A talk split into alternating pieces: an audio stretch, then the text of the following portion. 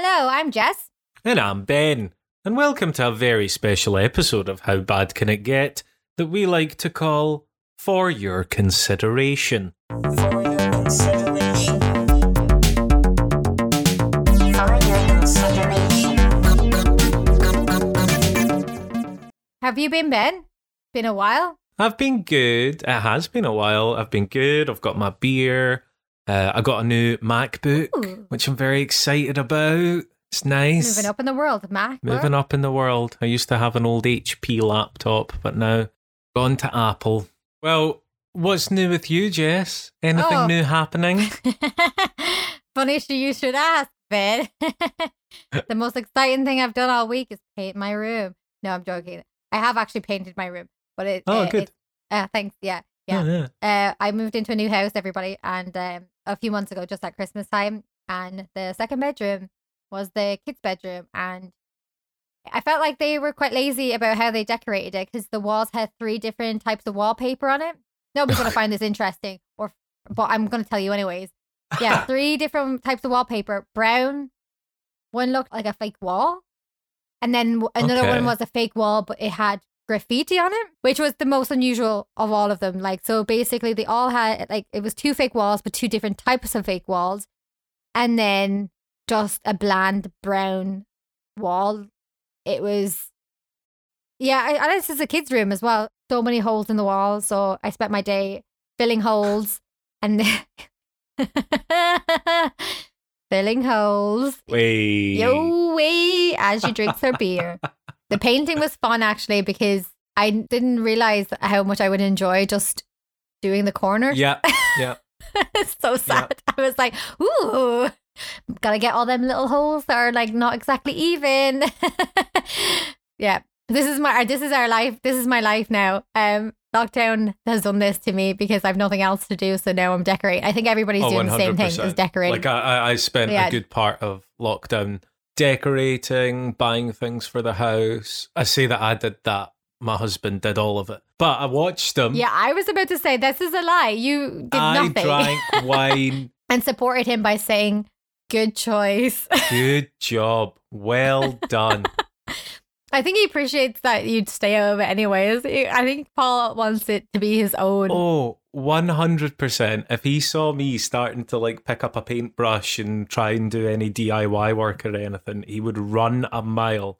No, he wouldn't run a mile. He'd throw me out the window a mile because he wouldn't want me touching anything. Yeah. Fair enough, though. Fair enough. I am a disaster. I would have. I normally I would say I I would have felt the same way about myself, but um, I don't think I did too bad this uh this time. I may have hit hit the ceiling a few times, but other than that, it's not. It's actually looks so much better than what it was. Maybe we'll put it on our Instagram page or something and, and force people to see how before and after. And now do DIY if anybody's hiring.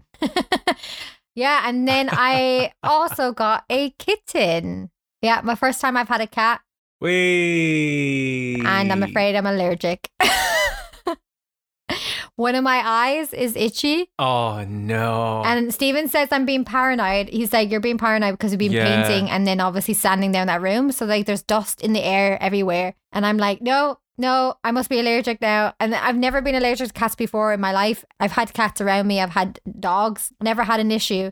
And now maybe I've been a hypochondriac or something. And I'm just being like, No, I, I'm, I, I- it's hard to breathe. See, now I don't know if it's the same for everyone, but I am highly allergic to cats. And when Oh, I'm really? around a cat, you know within seconds that I've been near a cat.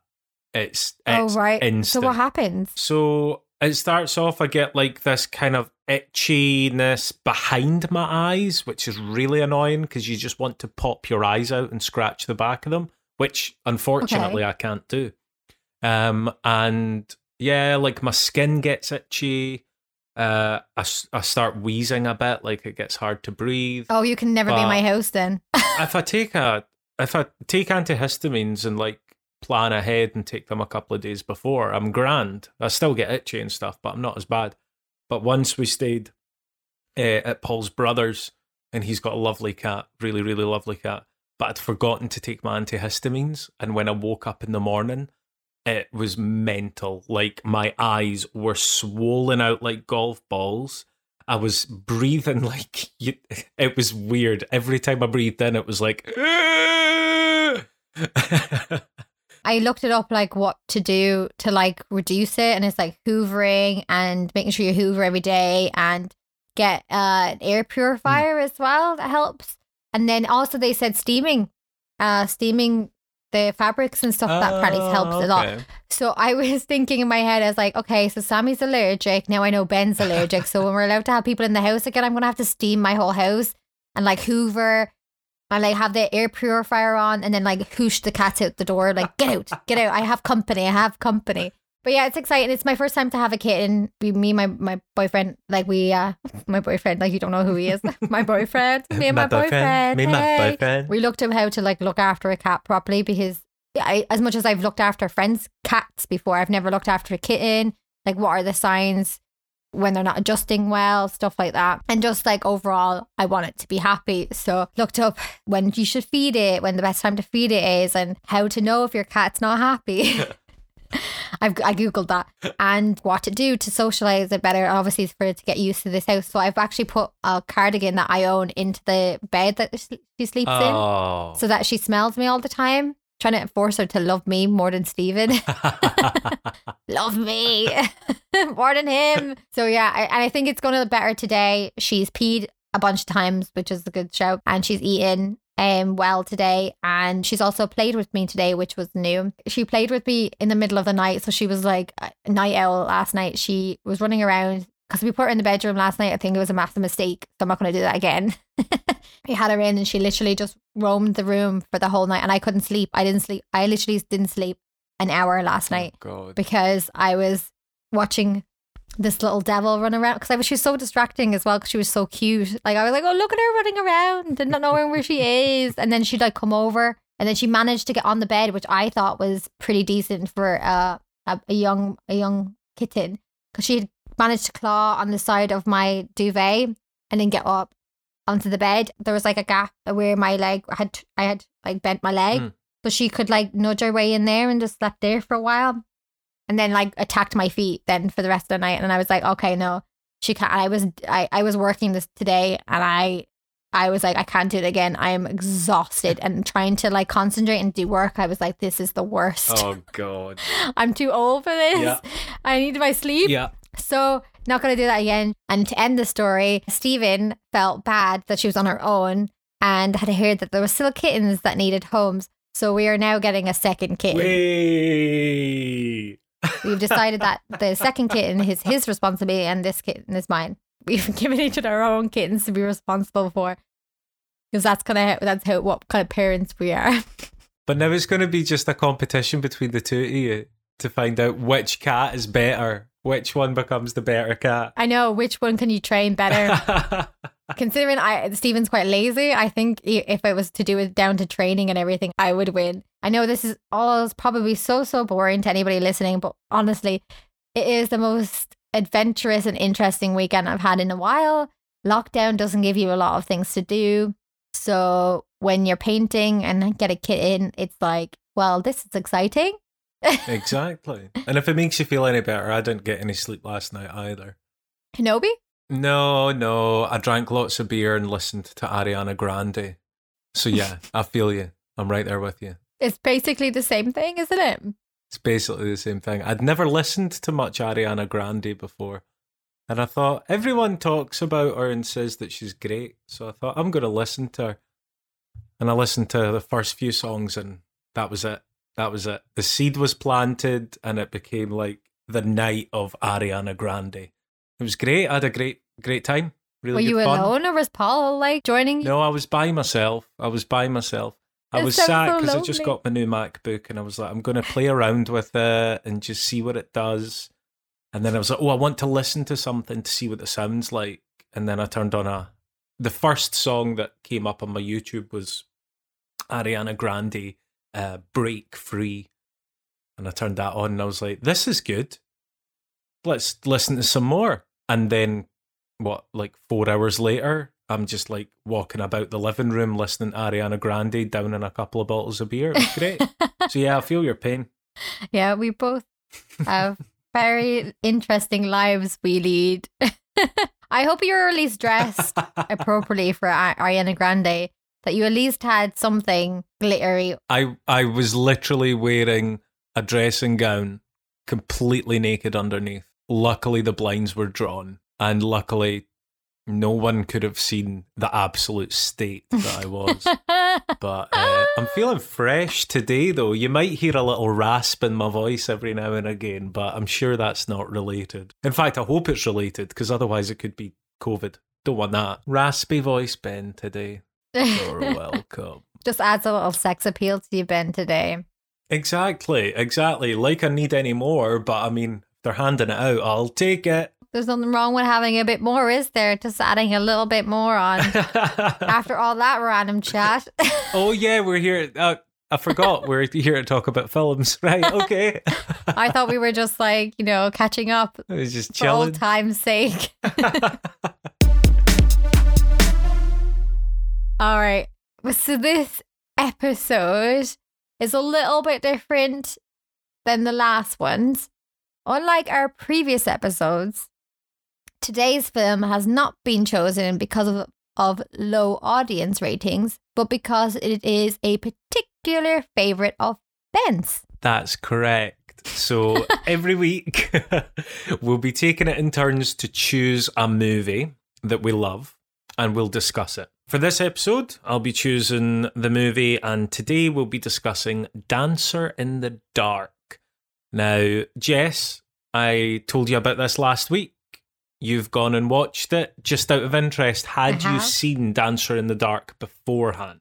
No, I haven't. And I actually didn't know what it was until you said it. And then I went, oh, wait, I remember this because I remember Bjork had acted in one film, just the hmm. one. Did she get an award for this? And she wore that swan dress? She wore the swan dress to the Academy Awards. She was nominated for Best Song Oh. for Dancer in the oh, Dark, right. and it was her, Lars von Trier, and someone else, another songwriter. Right, but it was for this film, though, right? It was a song. It was a song. Mm, yeah, that's okay. right. Yeah. I think so. We're just gonna assume we're right. I think. I think. I'm pretty sure it was. I'm pretty sure it was. Um, probably should have done my research. Yeah, so I've never seen this film before I wasn't sure what it was going to be just because it's Bjork. So you think if Bjork is in it, it's going to be a little bit strange.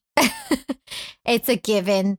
If that lady is in it, there's some twistedness Yeah. to it. So I Exactly. kind of had uh, an idea of what I was getting myself into. And then before I watched it, I didn't read any reviews about it. I didn't read a synopsis about it. I just went straight in. Good. I didn't want to be deterred from it because, you Yeah. know, if you read some stuff and you go, oh, I'm not going to enjoy this. And then you go in with that feeling rather than just Yeah. going in with surprise, like not knowing what you're going to be w- I watching. was the exact same. I didn't look into it at all. Actually, uh, before we get into the synopsis, I was in college and a, a fellow um, classmate at college came up to me and was like, You like films? Have you ever seen Dancer in the Dark? And I'd never heard of it. I loved Björk, but I never knew that she was in a movie. And he said to me, Okay, take this home, gave me the DVD, said, Go home and watch it and let me know what you think. And I've always liked to think of myself as quite a movie buff, which uh, I've realised since meeting my husband that he's seen 10 times more films than I have, which really uh, hurts my confidence when it comes to talking about movies. But uh, yeah, so he he knew that I really liked films. He gave me Dancer in the Dark. I went home and watched it. And I, I- I'll get more into my reaction later. But for now, let's let's get started. Spoiler warning! We're about to spoil things. And that is your one and only spoiler warning. Yes, we're about to delve deep into Dancer in the Dark. So if you don't want to be spoiled on any of the major plot points, don't listen any further. Go and watch a film, come back to us later. So, Dancer in the Dark is a Lars von Trier film released in 2000, starring Björk and Catherine Deneuve. The movie follows Selma Jeskova, a dedicated mother and Czech immigrant living in the United States with her 12 year old son, Gene. Now, Selma is in love with old American musicals, and she often slips into daydreams where she imagines herself and those around her performing musical numbers. And she uses the industrial sounds around her as instrumental for the imagined songs. Now, Selma has a degenerative eye condition, and as the events of the film play out, her eyesight gets gradually worse. She does things to cover this. Uh, she memorizes the letters on an eye test chart in order to trick her optician into confirming that she's fit for work. And her best friend, Kathy, takes her to see musicals at the cinema where Kathy describes the events on screen to Selma, and Selma tries her best to function normally at her work. Selma's eye condition is hereditary, and she's saving all of her money for her son to get an operation which will prevent him from losing his sight. And eventually, she shares her story with Bill, the owner of the land that she lives on, telling him that she's saving all of her money to afford this operation, money which she keeps in a tin gifted to her by Bill's wife. After causing an accident at work, breaking a machine that she was working on, Selma loses her job and she returns home to find that her money is missing from the tin. She confronts Bill, the only person who knew where her money was. And what follows after this, it's a very quick descent into tragedy and injustice. Uh, Dancer in the Dark is a harrowing, emotional journey that received a mainly positive reception on release, with Von Trier and Björk taking home awards from the Cannes Film Festival. So, Jess, let's get into it. What did you think? I've actually never watched anything by this director before, Lars von Trier. And after reading about the film, I learned that it, this is part of a trilogy. It was called the Golden. The trilogy, did you say? Yeah, Do you mean trilogy? trilogy. What I? Yeah. Trilogy. I meant what I meant. yeah, no, trilogy because they're all so thrilling. Um, Thanks for saving me. Yeah, I think it's the Golden Hearted. it's the Golden Hearted trilogy, yeah. I was definitely Googling that as you were speaking. but at least I remembered it. I've never seen this film, which I stated before, but looking at his catalogue of films he's directed, it seems he has got a very signature style. I expected, I don't know, a higher quality, but this was more in the budget of, say, The Room. The camera style was very handheld, no static shots or soft pans, very documentary style, and for me, a little bit home movie, more personal close up shots, which I actually found quite interesting.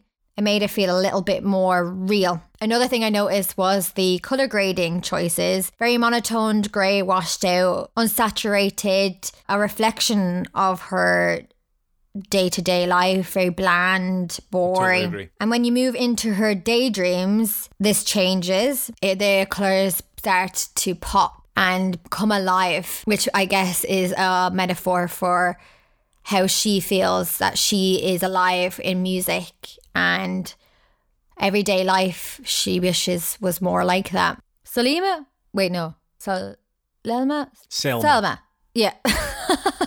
yeah, Selma. so Selma has a really bad habit of getting lost in her own daydream. And the more she loses her eyesight, the more she breaks away from reality, taking her away from her everyday struggles. She works in a like a factory making I want to say pans, and the atmosphere is very is full of life, lots of sounds, and Selma hears these sounds as music and gets completely distracted from what she's meant to be doing while working and or like pulled away from the reality of her life, her day-to-day monotonous life or her boring routine.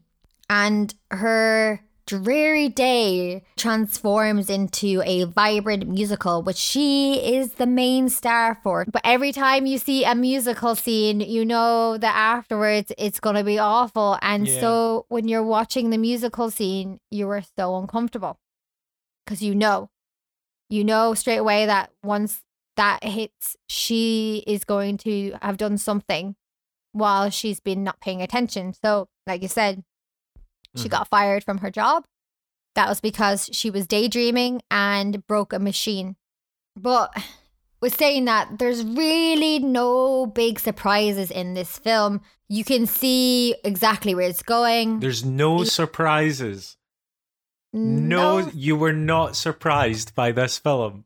Right. Okay. So you're surprised by the film and you're Yeah. surprised by the musical scenes, which is uh, fair enough. And you're surprised by the ending.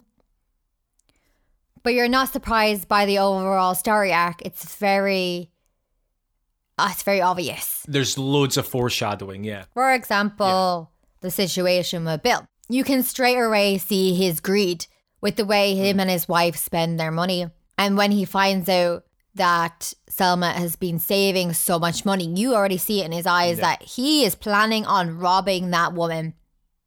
It was so obvious. And it was so obvious that he was definitely spending above his means and that he would rather be seen as a, or he would rather be seen by Selma as this terrible man than, and do this horrible thing than for his wife to realize that they don't have the money that, that she thought they had instead of, yeah, so she, he wouldn't want to show face basically with his wife.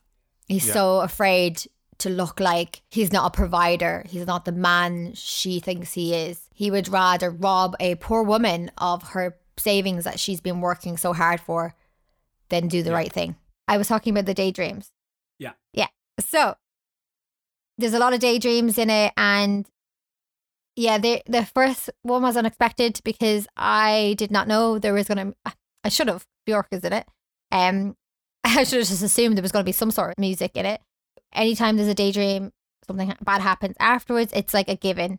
So that so the entire film you go through it really uncomfortable because you every time something com- like that comes on, you're uncomfortable because you know something bad's about to happen to her Mhm. because a lot of bad things happen to her. For instance, like losing her job, losing her eyesight, basically living in a country on her own with a single, a single, and with a child who Mhm. has the same condition she has, so she feels responsible for that because she he can't see because of her. And then the people that she trusted, they're not actually trustworthy, and even her closest friend at times is not really trustworthy.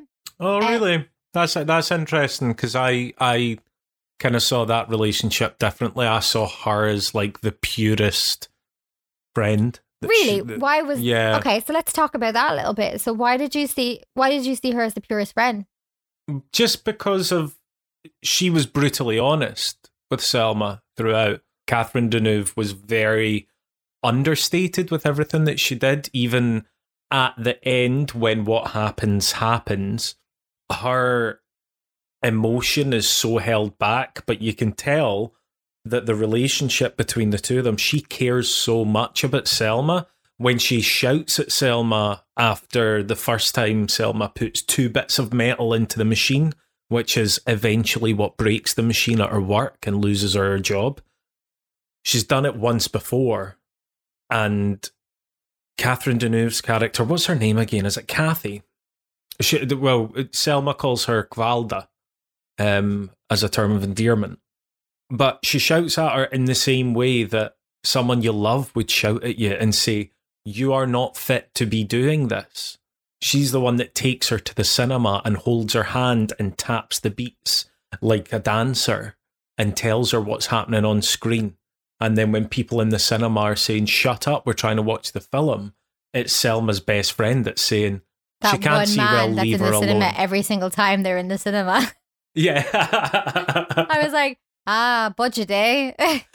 Clearly shot all them scenes at the same day, trying to save their money by having the exact same man in the cinema at the same time, every single time. oh, for sure. So he could be the angry man in the front row who's angry at the two women making lots of noise in the cinema. But I honestly, I think their relationship was quite beautiful because it was like family. Yeah, she's Like- supposed to be her really good friend, but she let her down big time. Sa- Sal- Selena? Sel- Selma. yeah, Celine. Oh no, Selma. I think it's Selma. You're making me doubt myself now. oh, I should have wrote this down. Her name's Geraldine. No, it is, it's, her name's Selma. I'm just second yeah, guessing myself because because you keep calling I her random name. have not once got it right. her friend is not helping her; she's enabling her. And Selma needed help. Mm-hmm. She needed serious help. For example, yes, her friend Yeah. did come and help her when she was doing night shifts to get more money. So she was trying to earn more money. And she wasn't able to actually do the job because it was so dark. Uh, it was too dark for her to work. So her friend comes in and tries to help her. So she, it's the right reason. She was trying to do the right, she was trying to be a friend and do the right, or the right reason. But it's so dangerous. So, so dangerous. Like the, the machinery that they work with, you could get really badly hurt. And Sel- Selma almost does at one point. Uh, Selma does at one point. She has an accident with her hand, and mm-hmm. yeah, almost Yeah. basically almost cuts her bloody hand off, which her friend seen. So she already knows that she's not able to work in that in that conditions. Now she's in the dark. She's come in to try and help her again. Same situation. Selma shouldn't be there. She doesn't. She can't see. She shouldn't be there. It could have gone really badly. So even though she was trying to help her, in the end, if she got if she gets so badly hurt that she can't work, it's not helping her because then she can't earn the money Yeah. she needs, and her son is not going to get help or get the help he needs. So I think we've both seen that differently because whilst I think you've seen it as uh, Kathy, the friend, being an enabler, I saw it as her not realizing how bad her lack of eyesight was and thinking that it was worse in the dark. But I saw it as more of she gets to a stage where there's that realization and she goes, oh my god, she can barely see a thing. Because obviously you've got she's the one that, that goes with Selma to the optometrist where she's getting the eye test. So she thinks that Selma is fit to work. An optometrist, an optician has said to her, You are fit for work, you can see.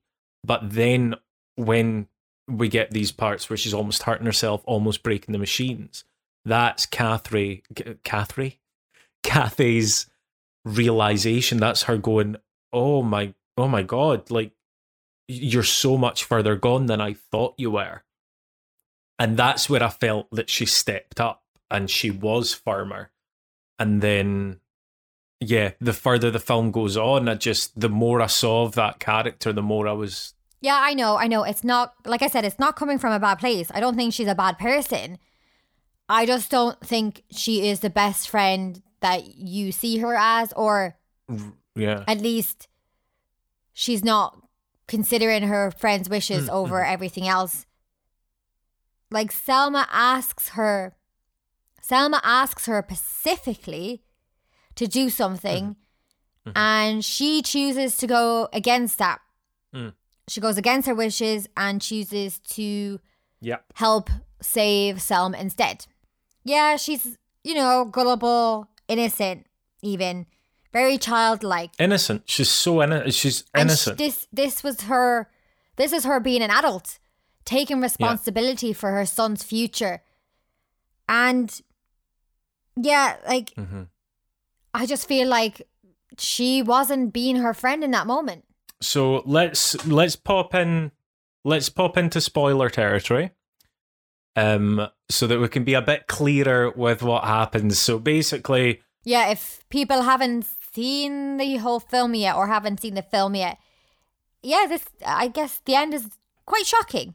and it kind of comes out of nowhere. So basically, as we mentioned, Bill steals money from Selma, this money that she's been saving up to get her son an operation so that he doesn't lose his sight.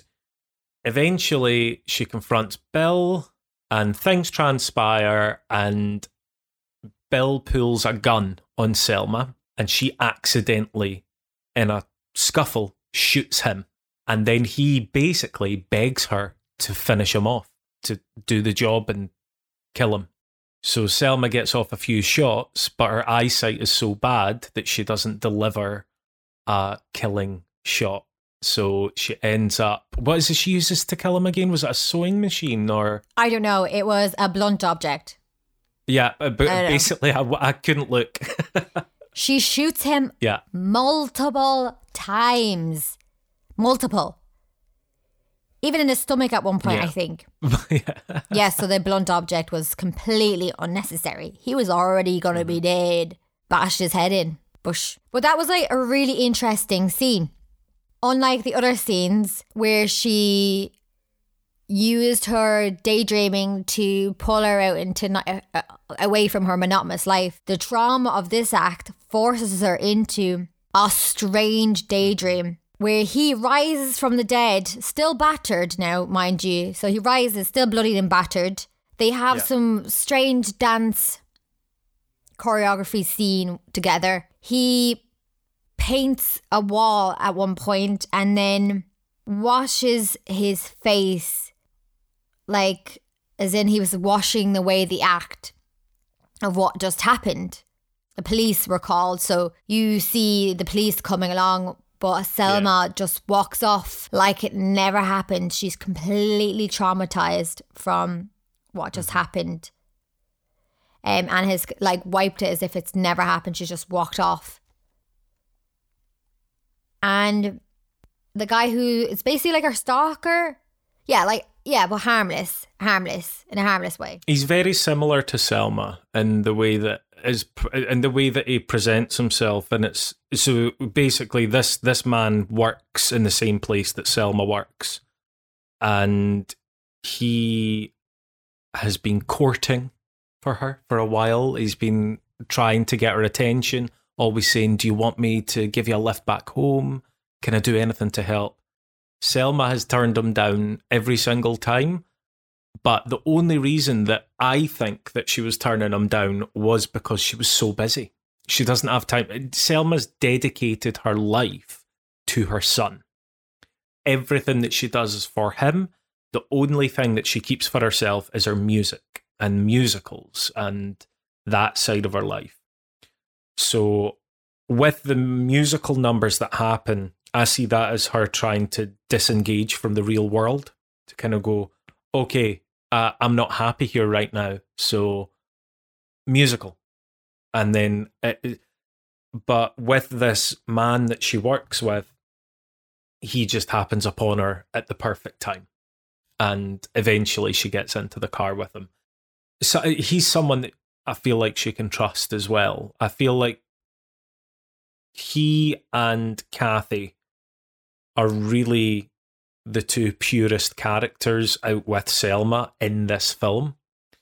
And it's quite an interesting dynamic that all of them have, especially at the end, where essentially what happens is Selma is arrested for killing Bill and she's handed the death sentence. She has enough money to order a lot to order to to hire a lawyer and that is what Kathy does. She hires this lawyer and Selma is so outraged because that the money that they would be using for this lawyer is the money that will go to her son Gene's uh, operation. And he needs the operation before what is it his 14th birthday. Yeah, he has to. He has to get it before he gets to a certain age when it, apparently Mhm. whatever the problem is with the eyesight, um, would starts to actually kick in. Mm-hmm. So they need to fix the problem before it gets to a certain point. And apparently, you can't. He also is not allowed to know about it because if he knows about it, the, the actual stress of stress could actually bring it on earlier. The film is a bit of a countdown to her finally being able to relinquish that crushing responsibility of fixing her son's eye defect. And then after that, she can actually start her life. But right now, she's just surviving. Like I feel sorry for both of them. They are they're just their saddest characters. Both of them are so so sad. For her son's birthday, she obviously can't afford to buy anything for him. But ironically, Bill, her neighbor, the one who steals her money in the end, and is lying to his wife, pretending he has loads of money left in his inheritance, he and his wife go ahead and buy the bicycle because he hmm. can't lie say to his wife that he doesn't actually have the money to do that. So he just says yes. And poor Selma then has to either let her son down by saying, no, you can't have the bike, Yeah. or she has to allow somebody else give her son what she can. Like he has Mm-hmm. the basic needs. He has basic needs of what he needs, but he doesn't have anything else. Like, so that's it. Just the basics. All he knows is that they have nothing and he acts out because of it. So I think it was at one point, um, Bill actually brings her, brings him, her son, to his work because he ditched school. Is that right? to her work. So he'd been off school, um, and Bill, police officer that Selma kills, he has to bring Gene to Selma's work because Gene has skipped off school, and then Selma basically says, You've been hanging out with those car thieves again, haven't you? So, like, he's been hanging out with this bad crowd. And the thing is, like, yes, Gene you can tell that he Which is so funny because he's the so the, the least Exactly. badass looking kid I've ever seen in my life. Like he doesn't seem yeah, he doesn't seem like the type of kid that would be like hanging out with not at all kids not at all cars. and you can see that i think that gene is he's resentful of his mum obviously you can tell in the way that he speaks to her she is so as a mother is like overwhelmingly in love with her son that she wants to do everything that she can to protect him but she's in a position where she can't tell him that he has this defect that will make him blind because the stress will, like we said, cause it to affect him quicker. So she's trying to keep him out of this these stressful situations that could aggravate his condition. All the while not able to tell him about it, and she's not able to give him what she wants to give him. She wants to give him these great things and give him a good life, but she doesn't have the money because every penny that she makes, she's saving for his operation. So it's an it's such a fascinating dynamic to watch because you can see the son really resenting his mum. But when you hear Selma's story and with the way that it plays out, it's like she's not from the very beginning of the film, she's given her life for her son, which is exactly how the film ends. She gives her life for her son. It's a poverty stricken story. He sees what everybody Yeah. else has out there and he just wonders why can't he have it? Why has why can't he have that life? Can have a mm-hmm. bike, can have nice things. Doesn't realize everything that she's actually sacrificing for Yeah. him, what she's doing for him, and eventually paying for his operation. Selma loses the only thing that she had for herself, which is a, an amateur local musical. It's taken away from her, and still she won't admit to her own eyesight loss.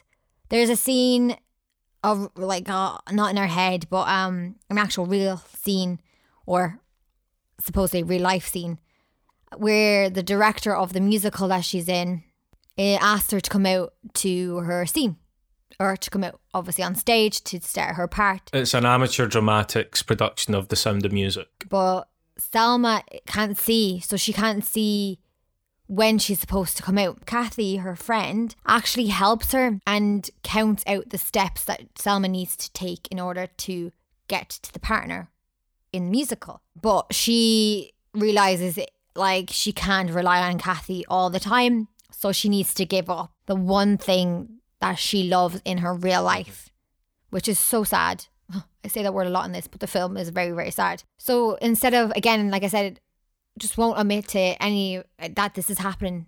She doesn't want anybody to know about it, so she pretends to direct it. She's just not interested in being in the part anymore, and she'd be happy with a smaller part, you know, where she doesn't really have to be have too much involvement. And obviously, that's quite sad for her. Sad, sad. Always using that word sad, but it is. It's very sad. she just doesn't want anybody to find out that her eyesight is getting bad, and obviously, this is a way that people could find out because if people find out, she won't be able to complete her mission. Obviously, we all know what her mission is. I also think it might be on a more personal level as well. To admit to it would be to admit that soon like she won't see her son grow up. She won't see him get married. She won't see him have children, so she won't see her grandchildren. So in that as well, I don't think it's just uh, because she won't be able to work. Um, she also will miss out on a lot of things, and she doesn't want to admit that to herself. But yeah, the work thing is a big one. The second half of this film is just tragic and uh, near impossible to watch. There's plenty points throughout the film that I found myself looking away, not because what's happening is disgusting or overly visually shocking. It's just that it's uncomfortable because it's so tragic. And at the end of the film, Selma turns down the lawyer because she would have to pay for a lawyer. And if she pays for a lawyer, Gene is not getting the surgery on his eyes. And because she turns the lawyer down, she gets the death penalty. And the end of the film, she's locked in a cell with no sound whatsoever. And it's like you can see her searching for sound, which is absolutely tragic. And then eventually she's taken to the gallows, uh, gallows, and they put the rope around her neck, and she sings the last song of the film, in which she keeps saying, "This isn't the last song; it's the next to last song," and she's uh, delivering advice to her son and saying, "Always remember to do this. Remember what I told you." And before she gets the chance to finish this song that she's singing, and this isn't a daydream, every other song that she sang throughout the entire film is in her head in a daydream. But this last song, she stood in pure silence all around her. There's an audience watching her about to be hanged, as well as all of the wardens who've led her there. And she just belts this beautiful song out. And if you're a Björk fan like I am, it's it, it's got even more emotion than you're used to hearing in Björk's music, like because it's simply her vocal a cappella breaking down because she knows she's about to die. And yeah, before she gets to finish this song, uh, a phone call comes in to basically say, okay, do it. And she drops and is killed.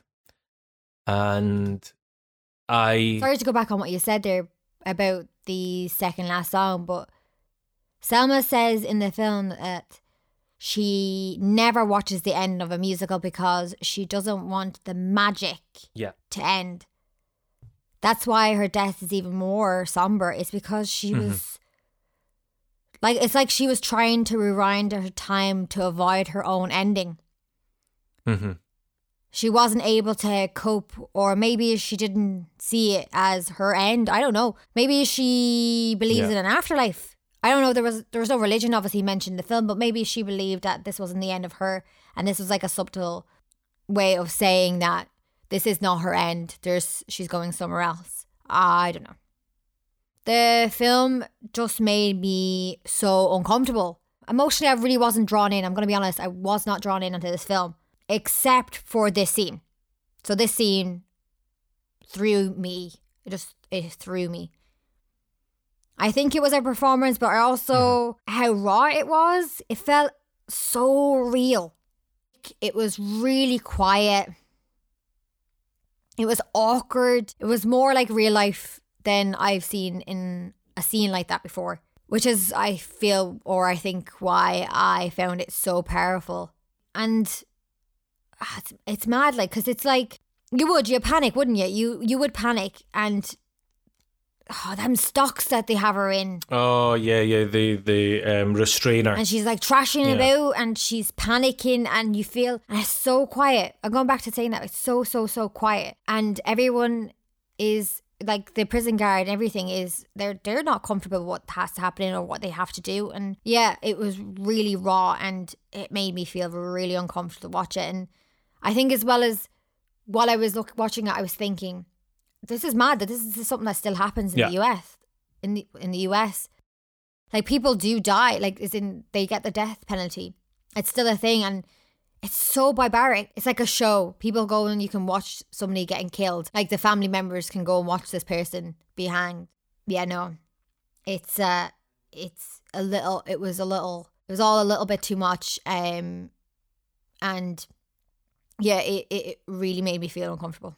I think that's it, and I think um, for me, the first time I saw this film, uh, I, I I mean, as much as I really thought that this uh, was an incredible film, I think this is only the third time I've been able to watch it, but my reaction to watching this film very very different from you.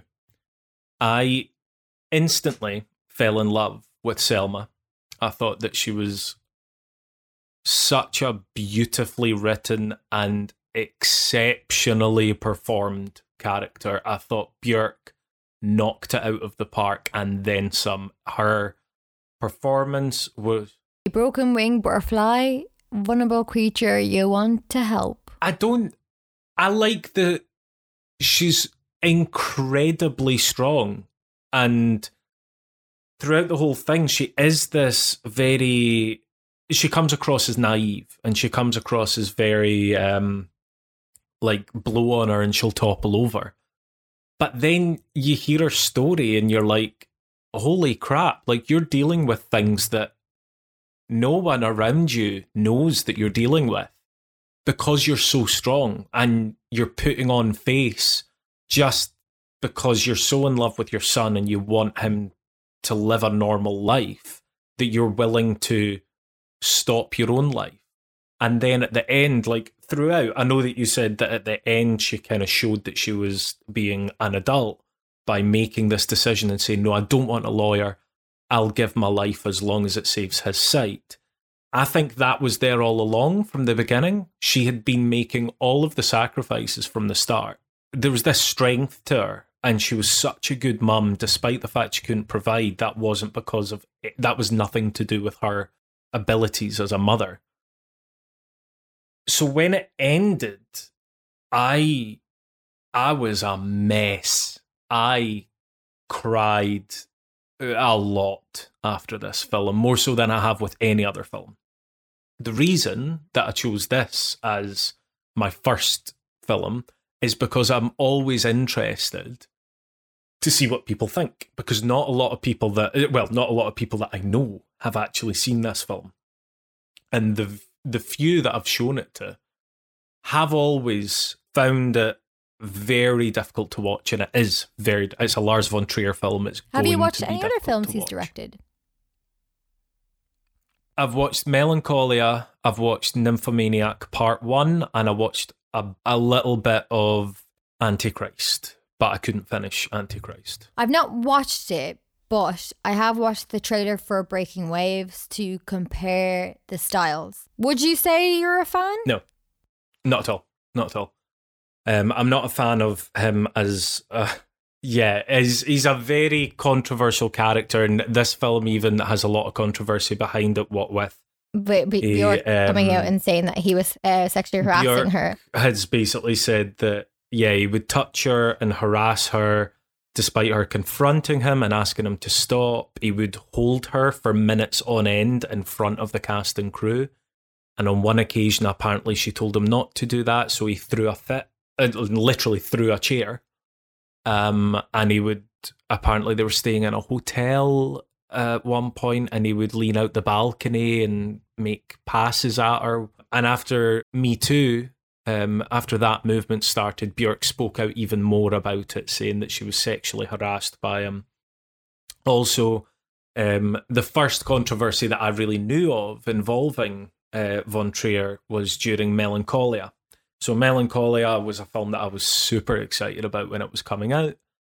Uh, I saw it. It was, I thought it was devastating to watch. Um, the person that I watched it with, not so much. They thought it was boring and did not enjoy it.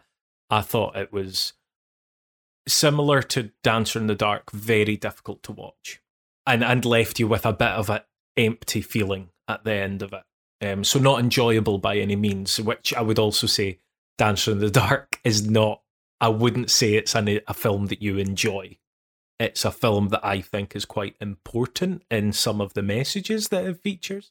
But anyway, I'm going off track. During an interview about melancholia, he claimed that he understands Hitler and that when he found he originally thought he was Jewish, but he found out his family heritage was uh, well, his family were Nazis. And he said that uh, when he found out he was a Nazi, it gave him pleasure. And after this, Kirsten Dunst, who was in the film Melancholia, she was sitting next to him on the panel and she leans over and very awkwardly says, Stop. And then after this, he kind of seems like he's about to start backtracking, but doesn't really, because he starts saying that he sympathizes with Hitler and that, oh, I don't support the Second World War and I don't hate Jews. When he says, I don't hate Jews, he then goes back and says, well, that's not entirely true. I don't hate all Jews, but I mean, I, just seeing that was very uncomfortable. All of the things that have been said about him uh, through what Björk said, I know that he denies the allegations. He says that this isn't the case. Um, but still, a very, very controversial figure. And when you look at some of the films that he's made, all, not all of them, but the majority of them are very controversial. Antichrist has some of the uh, most disturbing imagery that I've seen. Um, at least what I watched of it, I couldn't finish it. And from what I've heard, I'm very glad I didn't finish it uh, Nymphomaniac Part One, I I personally thought was just pornography. I didn't I I didn't think much of it. I thought that it was also difficult to watch. I know we watch films and hope the others a director is involved in have the same themes or messages. Is that why you watched a few of his films, would you say? Sure. So, Dancer in the Dark, you know how I watched that. That was my friend giving it to me. Melancholia was because I thought it looked fantastic and there was a lot of buzz about Kirsten Dunst and how good her performance was, which it was. She was fantastic in that film. None of it was really about, I didn't really link it all with Lars von Trier. It wasn't based on, oh, that's a Lars von Trier film. It was very much just oh, there's this film that I've heard of. Antichrist, I thought was a horror film, which in ways it was. I, I, was a big horror buff at this point. I loved horror movies. I still do, but not to the extent that I used to. Nymphomaniac, the cast. When the cast was announced, I was like, okay, this must be something. Uh, Uma Thurman, Stellan Skarsgård, um, what's his name?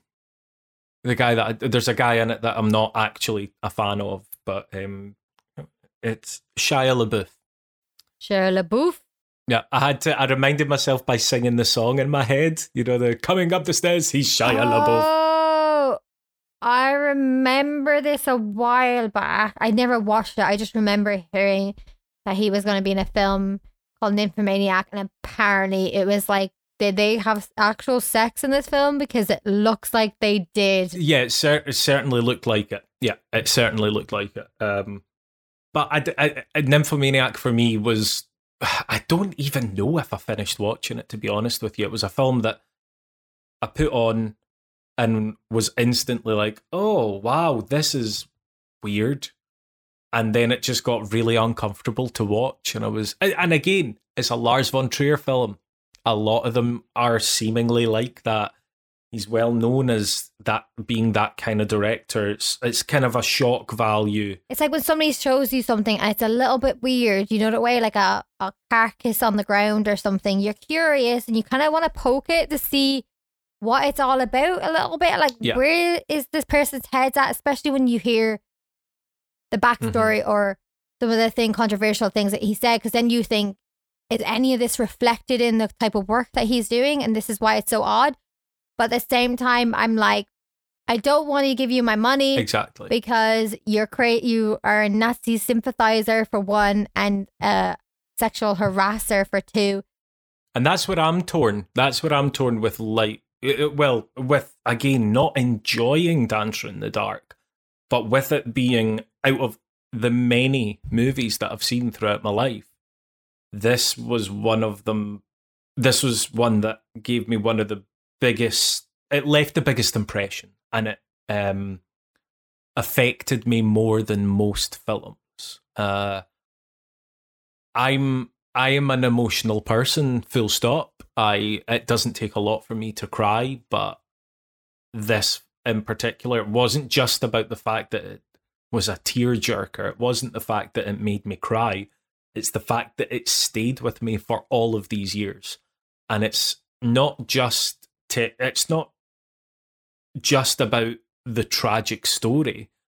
It's the musical numbers are wonderful eh, because it's like nothing I've ever seen before. I've never seen a musical done the way that it was done. I've never heard music like that in a musical. Again, I'm a bit biased because I am a fan of Björk and I love her voice. I think that her voice is so emotional when she sings and just the the quality of her voice is like nothing that's out there. Um Björk's performance, Catherine Deneuve's performance, everyone was good in the film, but those two in particular, I just thought were incredible, and I could not take my eyes off of Björk. And the fact that I forgot that it was Björk very quickly into the film, because as soon as I knew that Björk was in it, I was like, "Oh God, is this is this going to be rubbish? Is she going to be terrible?"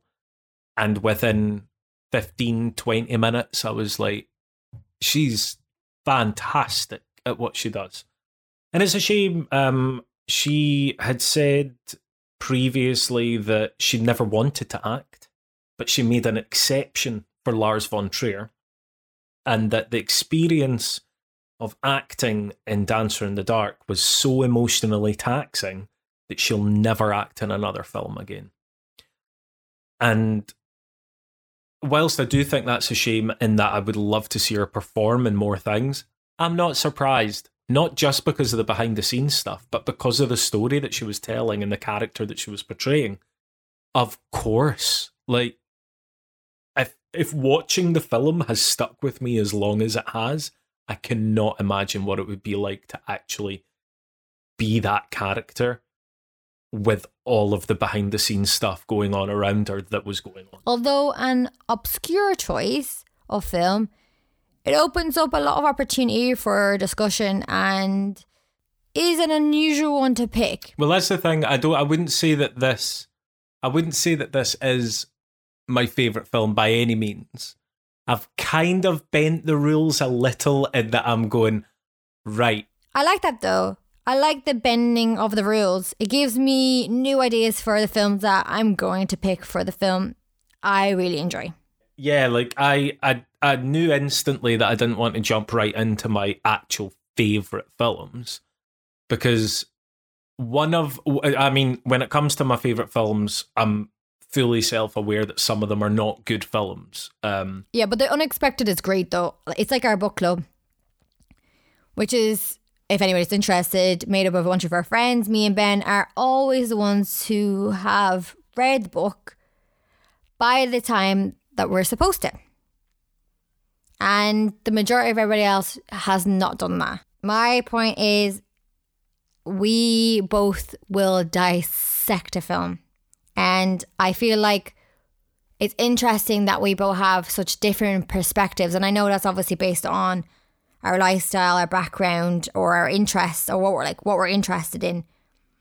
Like I saw this film very differently than Ben did, but that's the basis of a good conversation, a good debate, you know, a good review.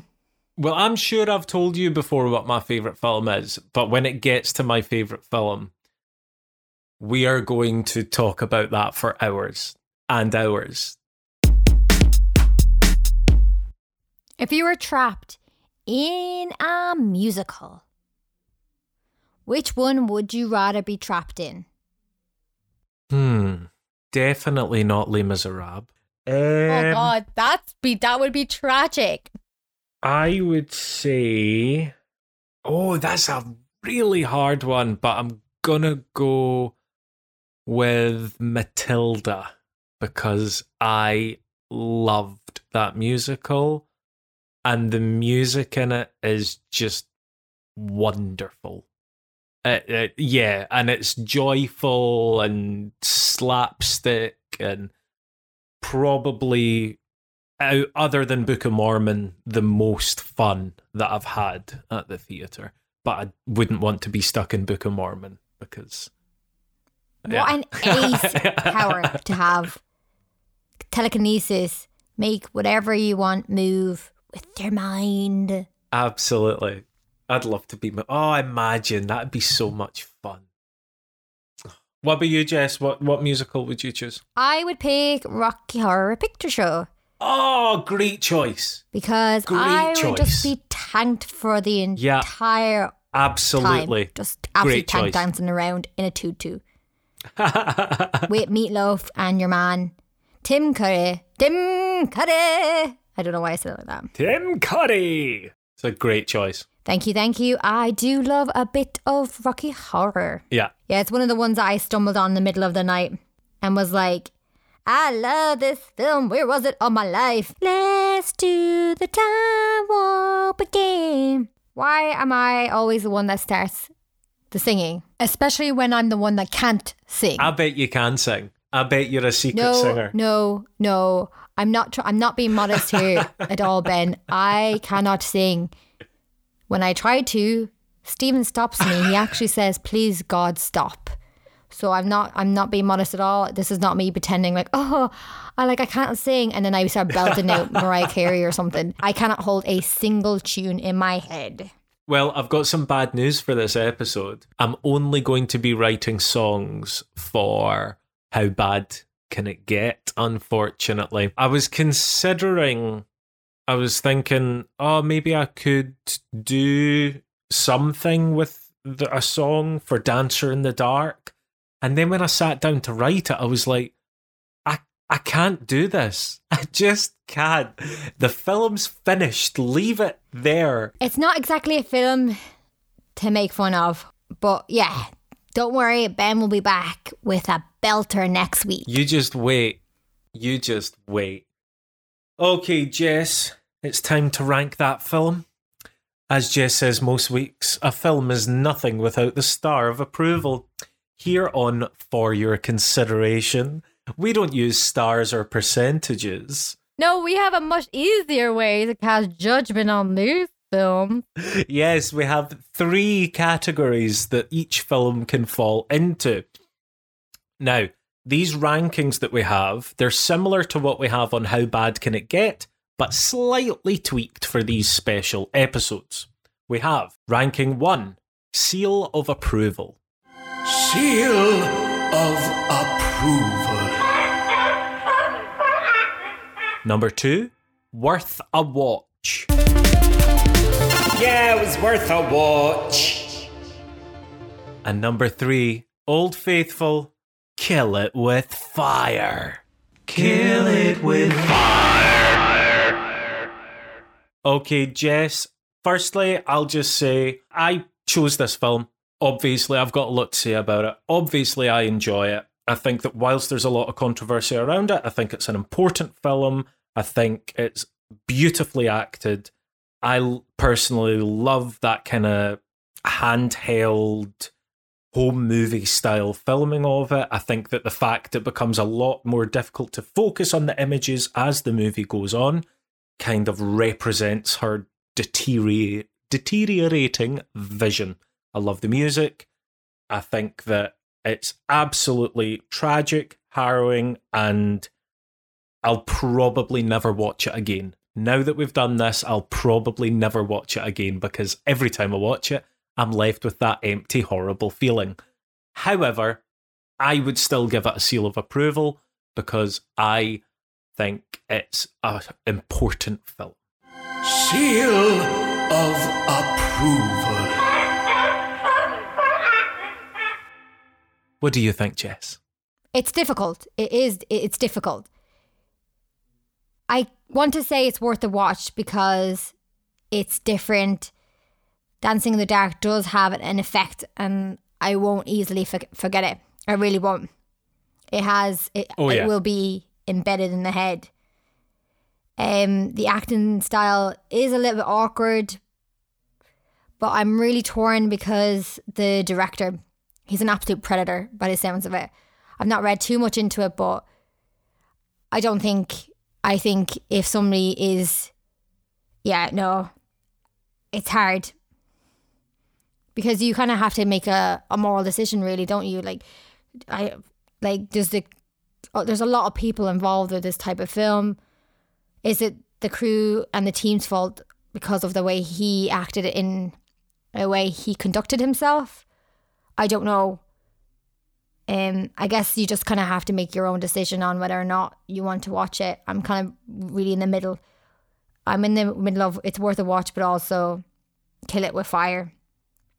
So, for that reason, for for the reason because of the director and what he's been, how he has conducted himself um, while working with Bjork, and yeah, just obviously with that all that information, I'd have to say that I would kill it with fire. Kill it with fire.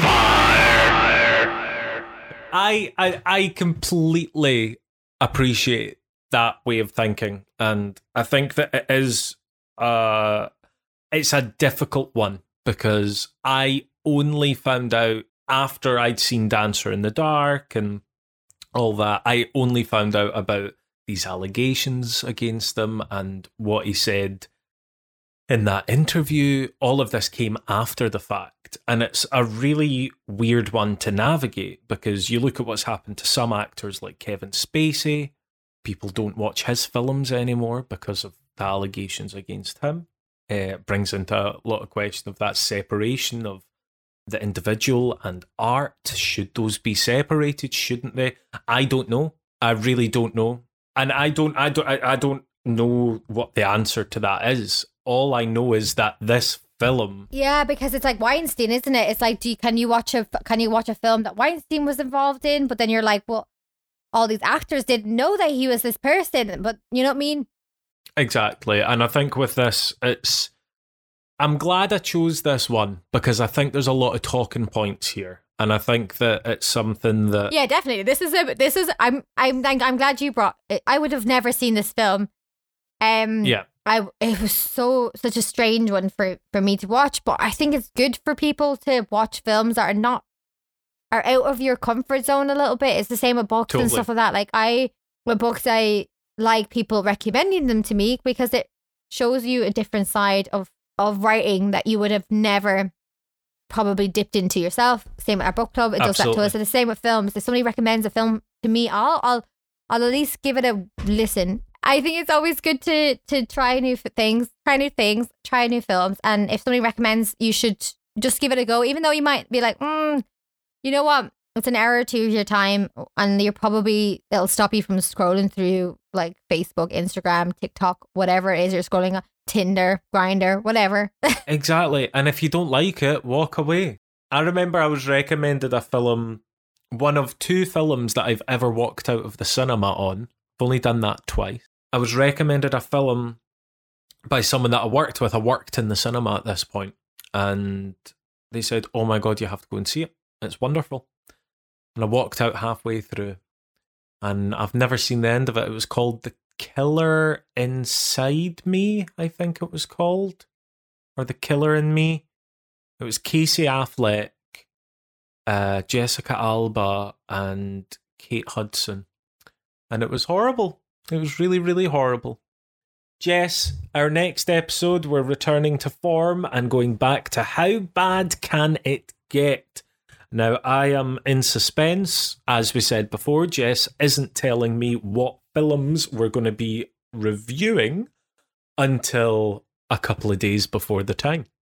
So, Jess, give me a clue. What's the next film that we're going to be talking about? Nana. Nana. Nana, nana, nana, nana, nana. Jaws 4? yeah, I don't even actually know if it is number four. I don't I actually don't know which number it is at all. I just know that the name of the film is called Jaws Revenge.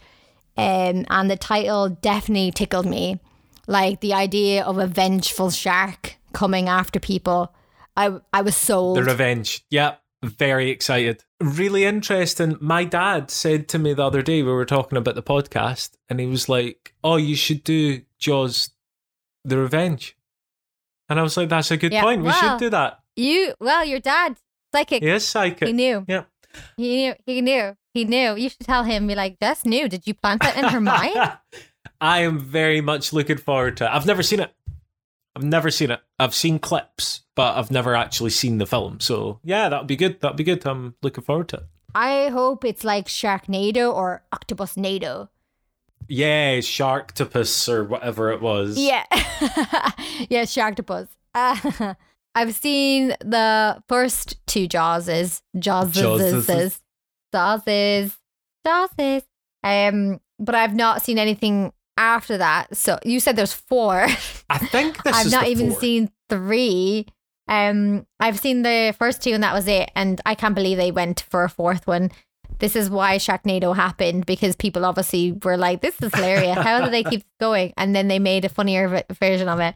Um, so yeah, that's what we're gonna do. It's listed really bad.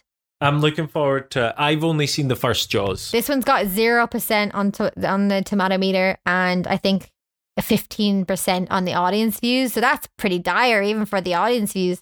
That's terrible. Oh, I'm I very know it's excited. yeah. Like, I like how we're like, yo, this is gonna be terrible. I can't wait. I can't wait. Oh, this will be great. Yeah, definitely, definitely looking forward to it. Um, Jess, this has been our first special episode. It's been I great. know. I hope it went well. I know it's been weird talking about like something that isn't absolute trash. Yeah, yeah. I feel like uh, there's a lot more body to this one. I feel like there is. If if you manage to get through, if you manage to get through everything that we've just unpacked, congratulations. Congratulations, or congratulations, even as the first one wasn't even a word, just kind of a weird sound. Congratulations. Chirpa-for-doo-doo. Uh, well, until next week. Thank you for listening. Bye. Bye. Bye. Bye. Bye. Bye. Bye.